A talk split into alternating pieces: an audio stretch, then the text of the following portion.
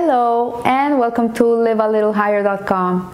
We continue learning Hovot Halevavot, duties of the heart of Rabbi Bahia Ibn Pakuda, and we're in, in chapter 5, uh, the chapter, the gate of wholehearted devotion of all acts. And um, we're talking, we've been talking the last weeks about how the Yetzer Hara, the evil inclination, is so sneaky that it creates so much doubts inside of our intellect that it can really sway us out of our of, out of our our journey or out of our road and take us to other places. And it's very deceiving. So today the, the rabbi pakuda is talking about how the tempter the tempter he's talking about the yetzer hara approaches a learned person so a person, he's talking about a person that is a, someone that is learned in Torah, someone that is proficient, someone that studies and knows the laws, uh, is tempted by the Yetzer Hara. And it says uh, that a person, the higher he gets spiritually, the, the Yetzer Hara also grows with the, the, the, spiritual part because he has to be leveled. Um, so if a person is proficient in knowledge of God and his Torah, the evil inclination will try to bring ruin upon him and to introduce error into his thinking and practice by way of, of objections and arguments from any available source. So, a person that is very knowledgeable of Torah, um, let's say a Talmid Haham, this is what these great rabbis have to, to confront, have to know that the Yetzer Hara is always trying to bring them down they cannot be so sure of themselves. You know, when a baby is born, there's an oath administered to him where, where, it says, Be righteous and not be wicked. And if the whole world tells you that you're righteous, consider yourself wicked. What does this mean? It's not to bring you down and make you feel bad, it's to make you understand that be righteous and not be wicked. We come to this world to choose to be righteous and not be wicked. This is our choice, this is our free will. But even though the whole world tells you that you're a righteous person, be careful. Be careful because you know everybody can fall. We're not made of, um, of, of, stone. We can, we can break very easily. So, what the, Rabbi Pakuda is telling us here is that we have to be careful. Uh, here he's talking about very learned people, very spiritually elevated people, uh, but this applies to us normal people too. It also applies to us because as much as we know, the Yetzer Hara is always going to be uh, there trying to bring us down and try to bring confusion into our heads and make us see the world in a different way. So if you can think clearly and have a strong grasp of the art of demonstration and the methods of defending a position in the course of a debate or a disputation, you will catch the various flaws in the arguments and the proofs of your evil inclination. So, you know, um, the truth will be clear to you. So, if you're a person that understands the machinations of the Yetzer Hara, you're going to be able to pinpoint them Anytime that doubt comes into your head concerning Torah, it is the evil inclination. That's your Yetzer Hara trying to take you to another place.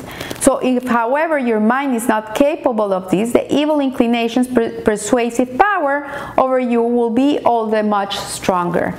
And this is why uh, a person needs to always have a rebbe, needs to always have a rabbi, a mentor, a mashpia, a, a rebbetzin. We always need to have someone else in which we can go and say, you know, I learned this, but I, I don't know, I'm thinking this other way, the Torah teaches me this, but I don't know, I'm confused. It, it, it, my head is telling me something else, and then you can discuss it with your mashpia, with your rebbe, and really work on it. Because in reality, reality it's your Yetzer Hara trying to take hold of you and trying to take you to the other other side. So when it has overpowered you and rules you with the help and assistance of the intellect, the intellect is a is a partner in crime here, which it deceives and deludes with falsehood in the guise of valid argument, the evil inclination will move you from this level, which is close to the truth, and where falsehood remains concealed to the next level where there is less truth and more falsehood. So one must be very careful because the more to the false more you fall into the falsehood, the less truth you're going to have and it takes you, it, it, absorbs you. You have to be very, very careful.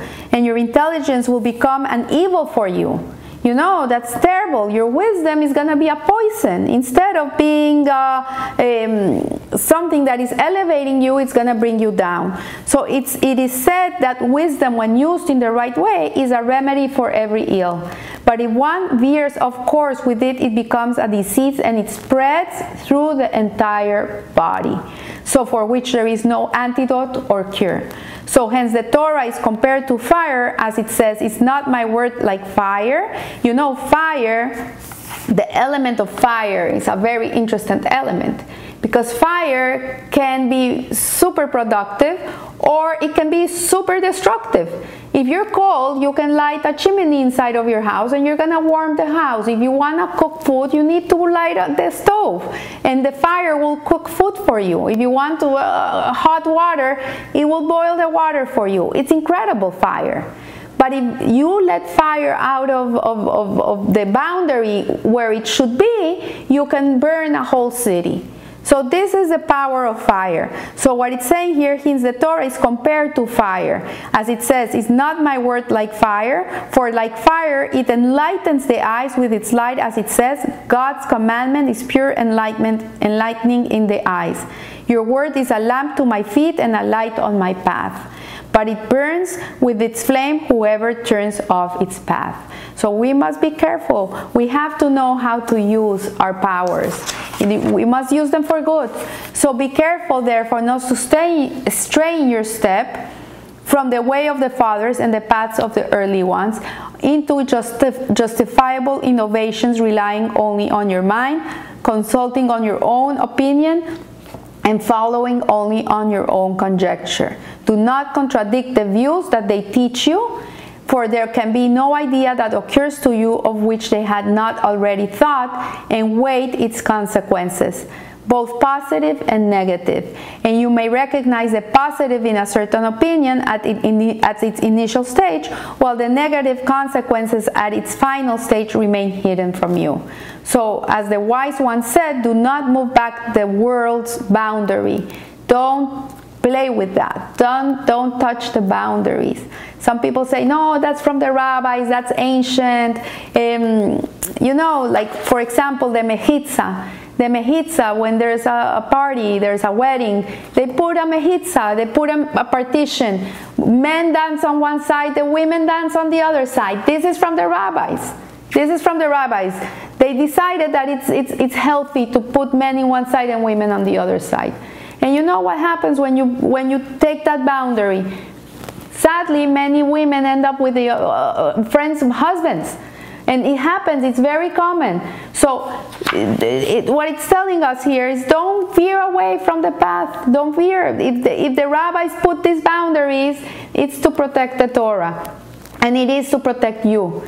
So there is a type of a person who considers himself pure but is not cleansed of his filth, and there is a type who curses his father, and the eye that mocks a father. So, if, so what it's saying here is that a person that veers from his father's teachings, that veers from the Torah, uh, will at the end uh, end up in a very bad place.